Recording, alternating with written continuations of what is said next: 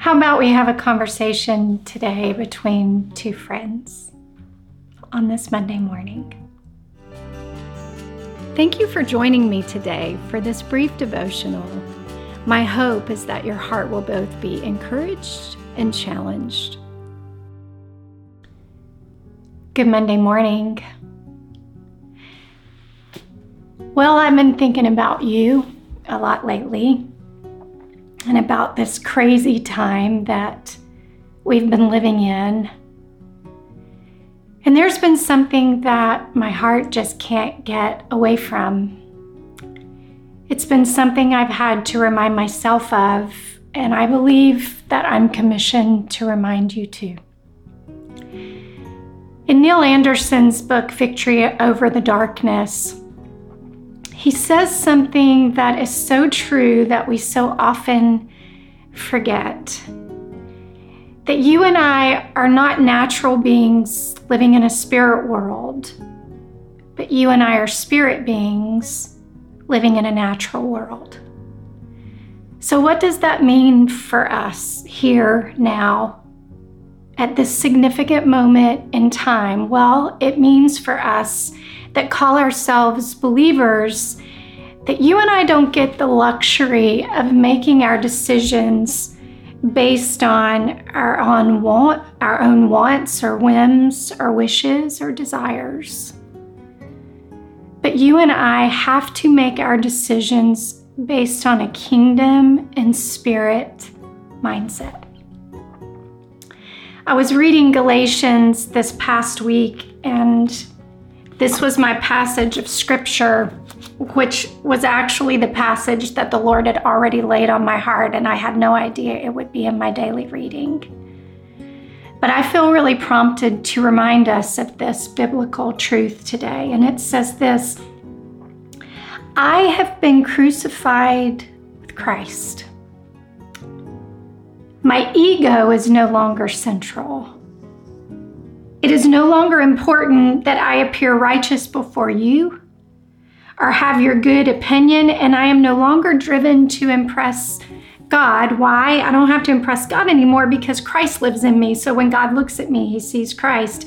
The life you see me living is not mine, but it is lived by faith in the Son of God who loved me and gave himself for me. I am not going to go back on that.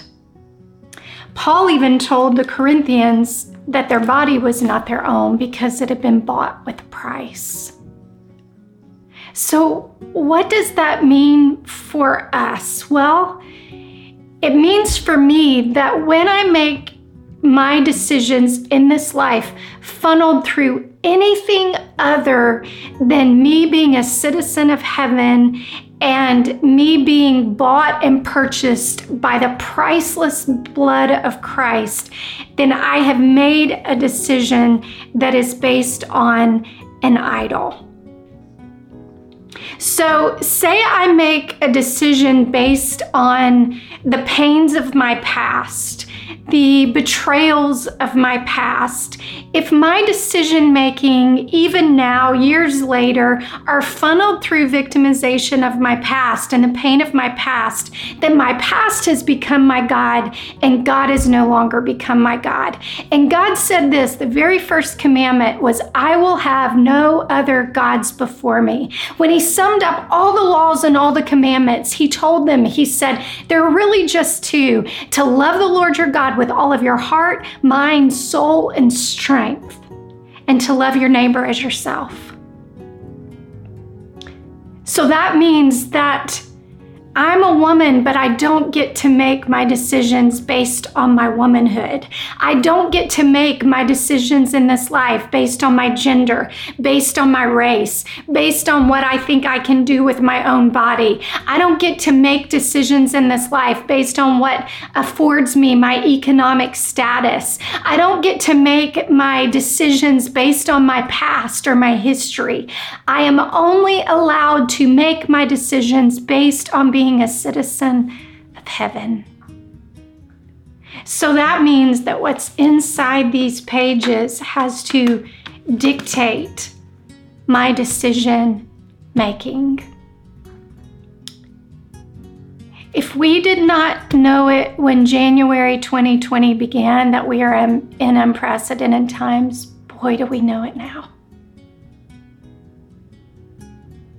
When I entered 2020, the Lord told me that my word for the year was new wine. Do you know in scripture that you cannot put old wine in new wineskins. Why? Because scripture says they'll burst.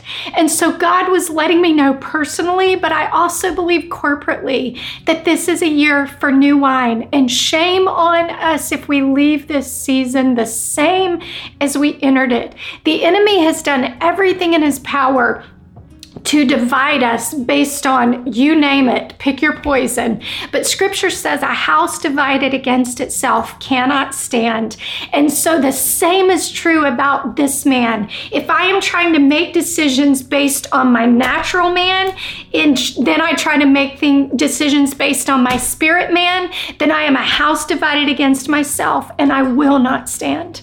I will crumble between that because a double minded man is unstable in all his ways. So I only get the luxury of making decisions based on my spirit man. So I'm not going to tell you what that is for you. That's something you're going to wrestle with, just like I've had to wrestle with it. But I can tell us this that I don't get the luxury of choosing an ego central life. There are a lot of times and there are a lot of days that I wish Denise could make the decisions. Because there are often days I'd make a very different decision than it feels like the one the Lord's calling me to make. But when I made him my Lord and Savior, when I accepted the great and high price that was paid for me, then my ability to choose based on my wants and whims and wishes and natural desires had to be surrendered to the cross of Christ. Friends, you are not a natural man living in a spirit world. You're a spirit man living in a natural world. And it is beholden to each one of us to make sure that the decisions that we make in this life are not based on anything that has to do with this man,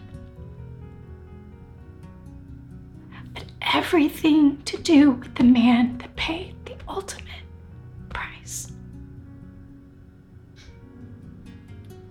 And may we make those decisions with much fear and trembling because it was a very high price that was paid.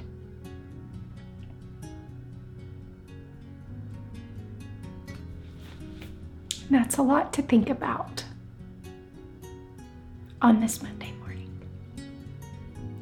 If your heart was encouraged today, please know that we have many other resources available for you. You can discover all of those at reclaiminghearts.org.